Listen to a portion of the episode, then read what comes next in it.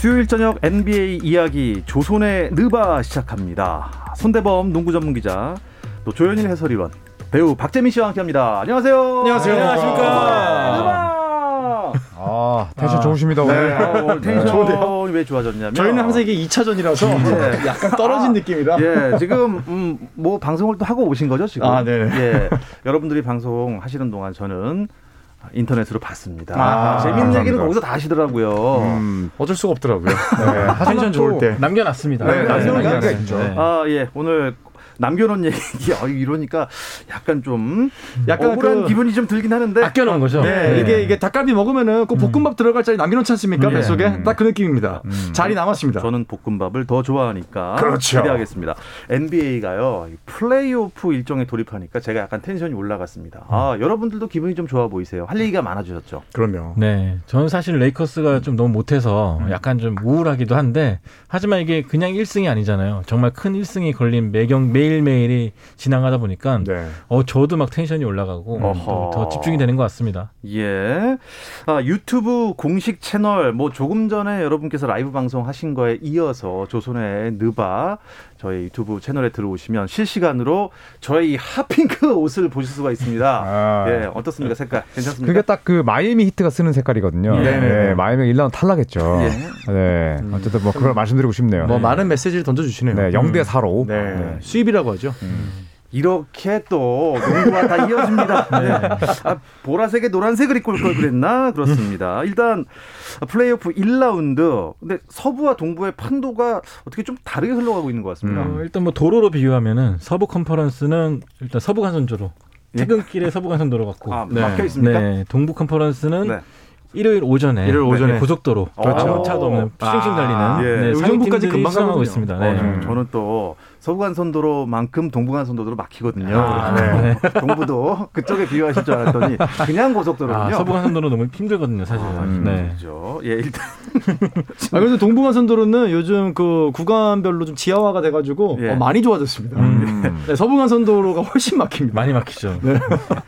자, 이 이야기를 저 서쪽에 사시는 분들이 이해 못하고 계십니다. 혼전인 서부부터 가보도록 하겠습니다. 우리나라 서부가 아닙니다. 미국 서부입니다. 아, 오늘 서부에서는 두 경기가 있었네요. 이 경기 좀 되짚어보면서 이야기를 해볼 텐데 LA 레이커스가 피닉스 선즈한테 졌네요 또. 네, 그렇습니다. 오늘 30점 차가 났거든요. 그렇죠. 네, 그리고 레이커스가 85점밖에 넣지를 못했는데 피닉스 선즈의 홈 구장에서 열린 게임이었습니다만 이 레이커스가 무려 30점 차 졌습니다. 네. 1쿼터에만 데빈 부커가 18득점을 했고요. 반대로 LA 레이커스는 르브론 제임스가 활약을 했지만 이 앤서니 데이비스, 르브론 제임스 다음으로 이제 레이커스 내에서 중요한 선수인데 이 선수가 나서지를 못했고 또 레이커스의 백코트, 그러니까 포인트 가드와 슈팅 가드 이 두 명이 주전이 도합 무득점이요. 네, 그래서 가드가? 오늘 레이커스는 아마 4쿼터가 아니라 400쿼터로 해서 졌을 겁니다. 네. 400쿼터 양팀 다 지는 거 아니에요? 그러니까 예를 들자는 뭐 중간에서 쓰러지는 거 아니에요? 아니 굳이 가면 한 5쿼터, 6쿼터가 생겼잖아요. 그러니까 제가 예를 들자고 했는데 이렇게 6개의 눈이 이렇게 하시면 제가 방송을 생방송에 어떻게 합니까? 감독님도 보셨어요? 네, 지금 8개의 눈이. 8개. 네. 그러니까 그만큼 레이커스는 졸전이었다. 그렇죠. 뭔 비유를 못 하겠네요. 조현일 위원이 보시기에 그러면 이게 몇 쿼터쯤부터 한 승패가 좀 벌어진 것 같아요. 레이커스가 2개의 야투를 깔끔하게 넣었어요. 오늘 제가 이제 그 중계를 해설을 하고 왔는데 5-0으로 앞서다가 그 이후에 그냥 게임이 터졌거든요. 그렇죠. 2쿼터 초반에 벤치 멤버들이 나왔을 때 레이커스는 아무것도 못했고. 그렇죠. 2쿼터 때부터 2쿼터에 레이커스가 10점 넣었거든요. 그러니까 이미 전반에 이 경기 승패는 끝난 게임이었어요. 그러니까 1쿼터 때 8점 차로 끝냈는데 2쿼터 때부터 급격하게 전세가 피닉스로 가기 시작하면서 사실 플레이오프에서 대권에 도전할 가능성이 있는 두 팀이 어느 한 팀이라도 가비지 타임이 나오기는 사실은 쉽지 않거든요. 플레이오프에서는. 이렇게 금방. 그럼요. 끝까지 승부를 보고 10점 차, 15점 차 승부가 4분 정도 남두고도 나타났다. 그러면은 무조건 풀이거든요. 떨어지면 끝이기 때문에. 근데 뭐 이미 4쿼터에 뭐 2진, 3진 선수들을 기용을 했다는 것은 레이커스가 오늘 얼마나 졸전을 치렀는지를 알 수 있는 대목입니다. 야, 르브론 제임스가 화가 좀 많이 났겠어요. 중간에 르브론 제임스도 굉장히 좀 부상도 있었지만 그래도 굉장히 또 실망스러운 경기였고요. 전체적으로 동료들이 좀 의욕이 떨어졌다 보니까 뭐 본인은 치료 차원에서 들어갔다고는 하지만 또 경기 끝나기 전에 또 이미 라커룸을 향했죠. 이거 갖고도 좀 설왕설래 많은데 전체적으로 봤을 때 르브론 제임스 역시 좀 명성에 어울리지 않는 최악의 경기를 치렀다 봅니다. 뭐 이제 저같이 농구 잘 모르는 사람들도 아는 스타들이 있어요. 네. 뭐 스테펀 커리 또 집에 갔죠. 르브론도 이제 플레이오프 1라운드에서 시즌을 마칠 수도 있겠네요. 집에 갈 위기에 놓여 있어요. 그렇죠. 그러니까 NBA 역사상 7전 4선승제 시리즈에서 2대2 시리즈 전적에서 5차전을 이긴 팀이 82.5%가 다음 라운드 진출했거나 그에 우승했어요. 그러니까 지금 르브론 제임스는 커리어 내내 플레이오프 1라운드에서 탈락한 적이 한 번도 없지만 지금 NBA 7전 4선승제 플레이오프 역사는 지금 르브론 제임스를 돌려보낼 준비를 하고 있죠. 준비를 하고 있구나. 확률적으로. 일단 뭐 오늘 경기 내용이 남은 경기에도 분명히 영향을 미치겠죠. 일단 뭐 앤서니 데이비스가 없었던 경기였기 때문에 뭐 사실 넘어갈 수도 있겠지만 일단 2승 3패가 됐다는 거는 굉장히 큰 영향을 줄 수 있을 것 같고요. 그렇죠. 아무리 뭐 홈에서 6차전이 열린다 그래도 갑자기 집 나간 슛감이 돌아올 것 같지도 않고 전체적으로 하루밖에 여유가 없는데 이 분위기를 얼마나 빨리 수습하느냐 중요할 것 같습니다. 이게 세트스코어 뭐 3대3이 될 확률도 매우 떨어지고 현지에서도 1차전 다음으로 중요하게 얘기를 하는 부분이 5차전이었거든요. 그만큼 뭐 분수령의 중심에 있는 게임이었는데 이 게임을 이렇게 허무하게 날려버리면서 르브론 제임스의 역사 페이지에 처음으로 지금 1라운드 탈락이라는 챕터가 생기지 않을까 많은 팬들이 우려를 하고 있죠. 다만 피닉스도 이제 크리스 폴이 다쳤기 때문에 다쳤죠. 중간에 어깨 다쳤거든요. 그래서 그것이 영향을 준다면은 사실 6차전이 또 어떻게 될지 모르는 상황이죠. 아직까지 15% 확률이 있기 때문에 조현일 의원이 너무 속단하지 않았으면 좋겠습니다. 그렇죠. 저는 이제 그냥 그 현지에서 나왔던 기록을 말씀드린 거죠. 제가 뭐 르브론 제임스는 절대 2라운드 못 갈 것이다 이렇게 얘기하지 않았겠습니까? 일단 이런 단어 좋네요. 정말 입 단속을 하고 싶네요. 아니 방송하시는 분은 입을 단속하면 어떡합니까? 죄송합니다. 그냥 망언이었습니다. 막 떠드시기 바랍니다. 자, 이번에 포틀랜드 대 덴버의 경기로 가보겠습니다. 이거는 이제 중간에 이렇게 막 벌어지지 않았죠. 이거는 2차 연장까지 갔는데 중계 캐스터가 그랬죠. 역사에 남을 클래식한 경기가 될 것이다. 맞습니다. 실제로 그럴 만한 경기를 치렀는데 데미안 릴라드가 연장전과 4쿼터와 연장전에 또 결정적인 외곽을 넣으면서 경기 2차까지 가져갔죠. 하지만 승부는 덴버 너게츠가 147대 140으로 승리했습니다. 참 이게 대단했던 게 어떻게 끝났어요? 그러니까 릴라드가 야투율과 3점슛 성공률이 70%대였어요.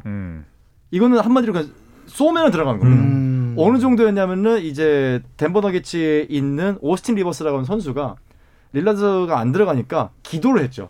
경기 중간에. 하늘을 바라보면서 감사하다고 신이시여. 워낙 그 전에 많이 넣었으니까. 정말로 뜨거운 이 슛감을 뿜어냈는데 요키치의 경기 조율 능력이 조금 더 빛을 발했던 경기였죠. 오늘 릴라드가 무려 55득점에 55득점. 10개. 3점슛도 그냥 3점슛이 아니라 수비 달고 또 8m 거리, 10m 거리 던졌어요. 스텝백으로 가고. 근데도 다 들어갔거든요. 하지만 이런 놀라운 퍼포먼스에도 불구하고 졌기 때문에 이 현지에서는 이제 릴라드의 동료들 마지막에 부진했거든요. 이 동료들에 대한 또 원성도 좀 자자합니다. 여기도 5차전이었습니다. 그렇다면 지금 포틀랜드 대 덴버 전적이 3대 2인가요? 덴버가 3이고 포틀랜드가 2인데 홈코트 어드밴티지는 덴버가 가지고 있고요. 그리고 오늘 포틀랜드의 패배가 아쉬웠던 게 전부 다 거의 지는 게임을 릴라드가 다 1차 연장, 2차 연장까지 이끌었거든요. 대표적으로 2차 연장 상황에서는 9점 차로 지고 있었는데 1차 연장 마지막 상황 1분 남기고 9점 차인데 이걸 동점으로 만들었거든요. 이 게임을 졌기 때문에 사실 포틀랜드가 좀 입었던 좀 내적인 상처가 더 크지 않을까 이런 생각이 듭니다. 일단 덴버가 2라운드에 진출할 가능성이 아주 높아진 상황이고요. 선수들이 뭐 좀 말씀드리면 선수들이 거의 다 50분을 가까이 뛰었거든요. 근데 20점 이상을 득점한 선수가 릴라드밖에 없습니다. 그러니까 나머지 선수들이 얼마나 득점력의 기근에 시달렸는지를 알 수 있는 대목입니다. 릴라드한테 그냥만 몰아준 거 아닐까요? 나머지 선수들도 늦지도 못했죠. 야투율이 전부 30%대, 막 20%대 이렇게 던지는데 릴라드가 이렇게 밥 떨먹여 줬는데 퇴하고 뱉은 이게 뭐야? 나 김치 싫은데. 그냥 흘린 거로 하죠. 실수로. 아니 이거 흘린 수준이 아닙니다. 뱉어냈습니다. 자, 시간이 없습니다. 자, 서부 나머지 두 대결 어떻게 되고 있습니까, 손대범 기자? 일단 유타 재즈와 멤피스 1위와 8위 간의 대결에서는 멤피스가 1차전을 가져갔지만 유타가 그 다음 3경기를 잡으면서 3승 1패로 리드하고 있고요. 4위와 5위 LA 클리퍼스와 댈러스 간의 대결은 댈러스가 먼저 2승을 거뒀지만 클리퍼스가 반격하면서 네. 2승 2패가 동률입니다. 유타가 지금 좀 여유가 있는 편이네요. 3승을 했으니까.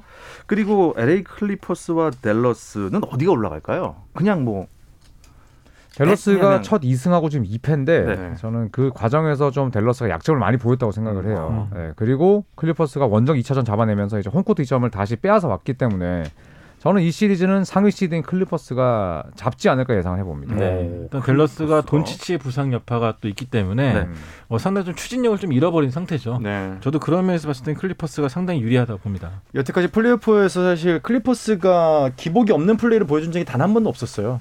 근데 오히려 지금 댈러스보다 훨씬 더 안정된 플레이를 보여주고 있고 클리퍼스가 네. 댈러스가 워낙 기복이 뭐 심한 플레이를 보여주고 있지만 저는 댈러스를 승리를 원합니다. 원하는 겁니까? 예상하시는 겁니까? 원도 하고 예도 하고. 댈러스에 친구 있어요? 아니요, 저는 뭐 개인적으로 이제 돈치치를 워낙 좋아하기 때문에. 네. 팬이기 때문에. 현실적으로 봤을 땐 클리퍼스가 네. 올라갈 확률이 훨씬 높다고 봐요. 예. 네. 무슨 말을 믿어야 될지 모르겠습니다만 네. 동부 얘기로 넘어가기 전에 잠시 쉬었다 와서 얘기 나누겠습니다.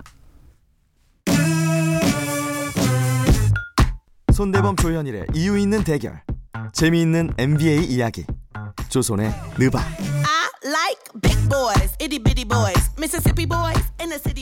네, 수요일 저녁 NBA 이야기 조선의 느바 듣고 계십니다. 손대범 농구 전문 기자, 조현일 해설위원, 배우 박재민 씨와 함께하고 있습니다. 제가 뭐 이렇게 직함을 이렇게 말씀은 드렸지만 다들 해설도 하시고 예, 다들 전문가시고 기사도 쓰시고 1인 면역을 하시는 분들이 모르겠지만 저는 세 분 다 개그맨 같습니다. 무슨 이미지죠? 재밌다는 얘기죠. 살아생전 처음 들어보는 얘기예요. 진짜요? 네. 전혀요. 일단 외모로 완전 개그맨인데. 그거는 동의합니다. 네. 네. 굉장히 신경도 많이 쓰시고요 그쪽으로. 네. 네. 코피는 일부러 난 건 아니죠. 그건 아니죠. 네. 제가 한 100번 얘기하지 않았나요? 믿기지가 않아서. 왜냐하면 생방송 중에 쌍코피가 나온다는 게. 이것도 한 100번 얘기한 것 같은데 한쪽이었습니다. 한쪽이었습니다. 네, 네. 이렇게 닦다 보니까 네, 번졌을 뿐이죠. 인중을 타고 이제 갈라진 거죠. 네. 이렇게 재밌는 세 분과 네. 함께하고 있는 조선의 느바입니다. 동부에서는요, 브루클린이 2라운드 진출을 확정을 했습니다. 이건 이제 뭐 일찌감치 된 건가요? 접전은 아니었던 건가요? 그렇죠. 뭐 일방적이었죠. 네, 밀워키는 4대 0, 브루클린은 4대 1로 각각 이제 마이애미랑 보스턴 셀틱스를 꺾었는데 네. 그러면서 이제 2021 플레이오프 2라운드 대진이 제일 먼저 완성이 됐어요. 네. 근데 이 두 팀은 또 강력한 동부 컨퍼런스 우승 후보가 좀 빨리 만난 느낌이 들거든요. 브루클린과 그래서 네, 1라운드가 아직 끝나지 않았지만 지금 2라운드 1차전에 대한 관심이 많이 쏠리고 있어요. 예. 사실 이제 두 팀도 좀 안타까운 게 어느 한 팀이라도 그러니까 경기가 좀 덜 빨리 끝나가지고 좀 쉴 틈이 보장됐으면 좋은데 둘 다 빨리 끝나고 둘 다 빨리 끝났죠. 그러니까 둘 다 쉴 틈이 없어요. 그냥 바로 시작해버려요. 네, 다른 쪽에서 1라운드를 하든 말든 2라운드 대진이 결정되면 NBA는 바로 진행시켜요. 진짜요? 네. 우리나라 뭐 한국 시리즈 이런 거랑 좀 다르게 그렇죠. 우리나라 KBL도 좀 기간을 정해놓고 같이 시작하는 면이 있는데 네. NBA는 빨리 진행하죠. 이야, 근데 브루클린을 이길 팀이 과연 있을까? 그 절대 이 창으로는 못 뚫는 방패가 없습니다라고 하는데 밀워키는 저희 방패는 어떤 창도 못 뚫습니다. 뭐 이러고 있잖아요 지금. 네, 그래서 실제로 밀워키의 수비력이 굉장히 좋아졌죠. 그렇죠. 네. 이번 1라운드 때도 보면 마이애미 히트가 거의 뭐 아무런 장점을 발휘하지 못할 정도로 네. 우리 마이애미가 네, 잘 설계된 수비를 들고 나왔는데 네. 얘기 계속해도 될까요? 네. 제가 오늘 좀 마이애미 복장을 입고 네, 슬퍼서 그래요. 브루클린의 창도 만만치 않기 때문에 재밌을 것 같고 또 아테토쿤보, 듀란트, 하든, 어빙 뭐 세 개의 스타들이 다 등장하는 시리즈이기 때문에 아마 세계적인 관심이 있지 않을까 싶습니다. 야, 하든, 듀란트, 어빙 이 세 명이 뭉치면 사실 이 팀을 이길 수 있는 팀이 과연 있을까라는 그런 감히 말씀을 드리겠는데 브루클린이 파이널에 갈 것 같다고 얘기한 전문가들이 많죠. 제 옆에 있습니다. 조현일 위원은 우승할 거라고. 네, 저는 우승할 거다. 호언장담했죠. 네. 파이널 진출을 일단 호언장담. 호언장담. 예측에 코 만지지 마세요. 무섭습니다. 네. 그다음에 골든스테이트 워리어스의 테크니컬 파울을 또 많이 받지만 또 경기에 대한 아주 열정도 뛰어난 드래먼드 그린도 브루클린 네츠가 뭐 파이널을 갈 것이다. 이렇게 예상을 했습니다. 보통 이제 강력한 빅3가 있던 팀들이 그동안 우승을 차지하지 않았습니까? 하나의 뭐 트렌드가 됐죠. 뭐 2007, 2008에 보스턴 셀틱스도 뭐 가넷, 피어스, 레이 알렌. 뭐, 또 그 뒤로 마이애미트가 뭐 듀란트, 보쉬, 웨이드. 또 이제 계속해서 새로운 빅3가 나오고 있는데 이번 빅3도 역시 마찬가지로 서로의 장점을 잘 이해하고 또 서로 양보해가면서 또 경기를 잘 치러가고 있기 때문에 그만큼 높은 평가를 받고 있습니다. 여러분들이 생각하는 역대 빅3 팀 중 가장 강력한 빅3 누구였다고 생각하세요? 시카고 불스죠. 예전에 얘기했었잖아요. 그죠? 초창기에. 네. 저는 뭐 시카고 불스라고 생각합니다. 시카고 불스요? 조던 피펜과 로드맨. 저는 또 80년대 농구를 돌려봤을 때는 또 매직 존슨과 카림 압둘자바, 제임스 워디 이 세 분도 너무 재밌더라고요. 네, 우리 압둘 형님, 자바 형님 정말 다 뭐 키가 그렇게 큰 사람들이 다 뛰는 농구를 했기 때문에 전 뭐 매직 존슨이기 때문에 가능했던. 저는 카림이랑 압둘이랑 자바랑 세 명인 줄 알았어요. 약간 질라탄과 이브라모비치 아닌가요? 르브론과 제임스 아닌가요? 그렇죠, 그런 느낌이죠. 두 명 아니었나요? 네, 죄송합니다. 자, 다시 동부 플레이오프 얘기로 돌아오겠습니다. 나머지 두 대지는 시리즈 전적이 어떻게 됩니까? 조 의원? 네, 지금 필라델피아, 워싱턴이 이제 내일 5차전 앞두고 있는데 현재까지 1번 시즌 필라델피아가 워싱턴 위저즈를 상대로 3-1로 앞서 있고요. 워싱턴이 난 좀 잘할 줄 알았더니. 네. 8번 치다 보니까 아무래도 상위 호환이 필라델피아 벽을 넘기가 좀 쉽지가 않고 그리고 뉴욕과 애틀란타는 4번 시드, 5번 시드인데 1승 1패 상황에서 애틀란타가 홈 두 경기를 다 잡아버렸거든요. 애틀란타가 현재 시리즈 전적 3-1로 앞서 있습니다. 네. 자, 그렇다면 뉴욕 대 애틀란타 매치업이 내일 예정돼 있는데 어떻게 보시나요? 이제 뉴욕이 조금 따라갈까요? 아니면 애틀랜타가 그냥 2라운드 가버릴까요? 일단 내일 경기가 열리는 곳이 이제 뉴욕 닉스의 홈 경기장인 메디슨 스퀘어 가든이거든요. 일단 팬들의 아주 악질적이고도 열정적인 응원이 상대팀을 좀 위축시킬 것 같은데 그래서 아마 뉴욕도 벼랑 끝에 몰린 만큼 내일은 아마 좀 수비전으로 애틀란타를 좀 괴롭히지 않을까 싶고요. 전체적인 시리즈 전적은 저는 애틀란타가 많이 유리하다고 보는데 내일 경기만큼은 뉴욕이 좀 자존심을 보이지 않을까 생각합니다. 뉴욕 팬들의 그 막 어지러운 응원 있잖아요. 그렇죠. 자유투 쏘는데 그냥 앞에서 난리를 피지 않습니까? 그러니까 우리말로 요즘에 어떻게 응원하냐면요. 요즘에 우리말로 하면은 너 탈모야, 너 탈모야 막 계속 그러는데 되게 좀 자존심 상할 것 같기도 하고 되게, 그러니까 응원 문구를 붙여놨어요. 트레이 형은 22살이지만 점점 모발이 가늘어지고 있고 헤어라인이 뒤쪽으로 가고 있기 때문에 우리는 트레이 형이 탈모가 진행 중이야 라고 입을 맞춰서 상대 선수에게 당황을 좀 이렇게 해주자. 그거는 좀 선진 응원이 아닌 것 같아요. 선진 응원은 아닌데 다행인 건 트레이 형이 되게 화가 많이 나서 지금 뉴욕 닉스를 격파하고 있다는 거예요. 멘탈이 흔들리지 않고. 그러니까 처음에는 그렇게 얘기했거든요. 트레이 형 너무 퍽퍽해. F자를 쓰면서. 근데 이제 퍽퍽하다. 영어로. 바로 이제 탈모로 지금 놀렸어요. 그래도 애틀랜타의 영은 꿈쩍도 안 하고 더 화가 나서 막 림에 공을 꽂아놓고. 약간 잘못 건드린 느낌이 좀 있어요. 그래요. 맞아요. 뉴닉스 선수들은 지금 문제는 그 응원을 받아서 자기네 잘하면 되는데 정신을 전혀 못 차리고 있고 시즌 중에 전혀 보여주지 않았던 플레이들을 보여주고 있기 때문에 오히려 진짜 잠자는 사자의 코트를 건드렸다는 표현이 지금 딱 적합하지 않나. 에이스 역할을 줄 줄리어스 랜들이 워낙 못하다 보니까 이 중심을 좀 못 잡고 있습니다. 닉스 팬들 가족이랑 탈모는 건드리지 마세요. 필라델피아와 워싱턴은 뭐 그야말로 벼랑 끝에 서 있고 필라델피아는 1승만 추가하면 되는데 이 경기는 어떻게 보세요?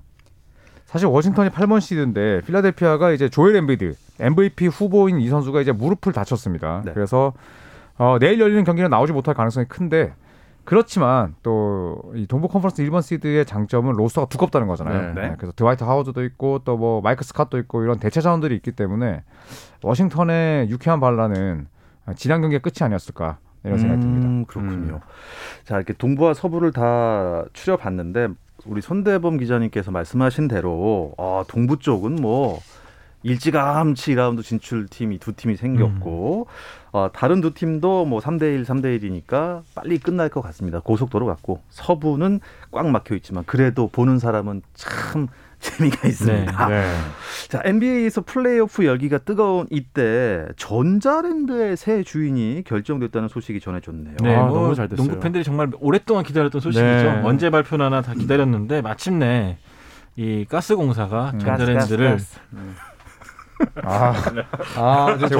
저희 밖에 PD님이 고개를 푹 숙이시면서 네. 화생방 생각했거든요 사실 저도. 네. 아 응원 그렇게 네, 응원할 때 이렇게 해야 되지 않나 이제 네. 앞으로.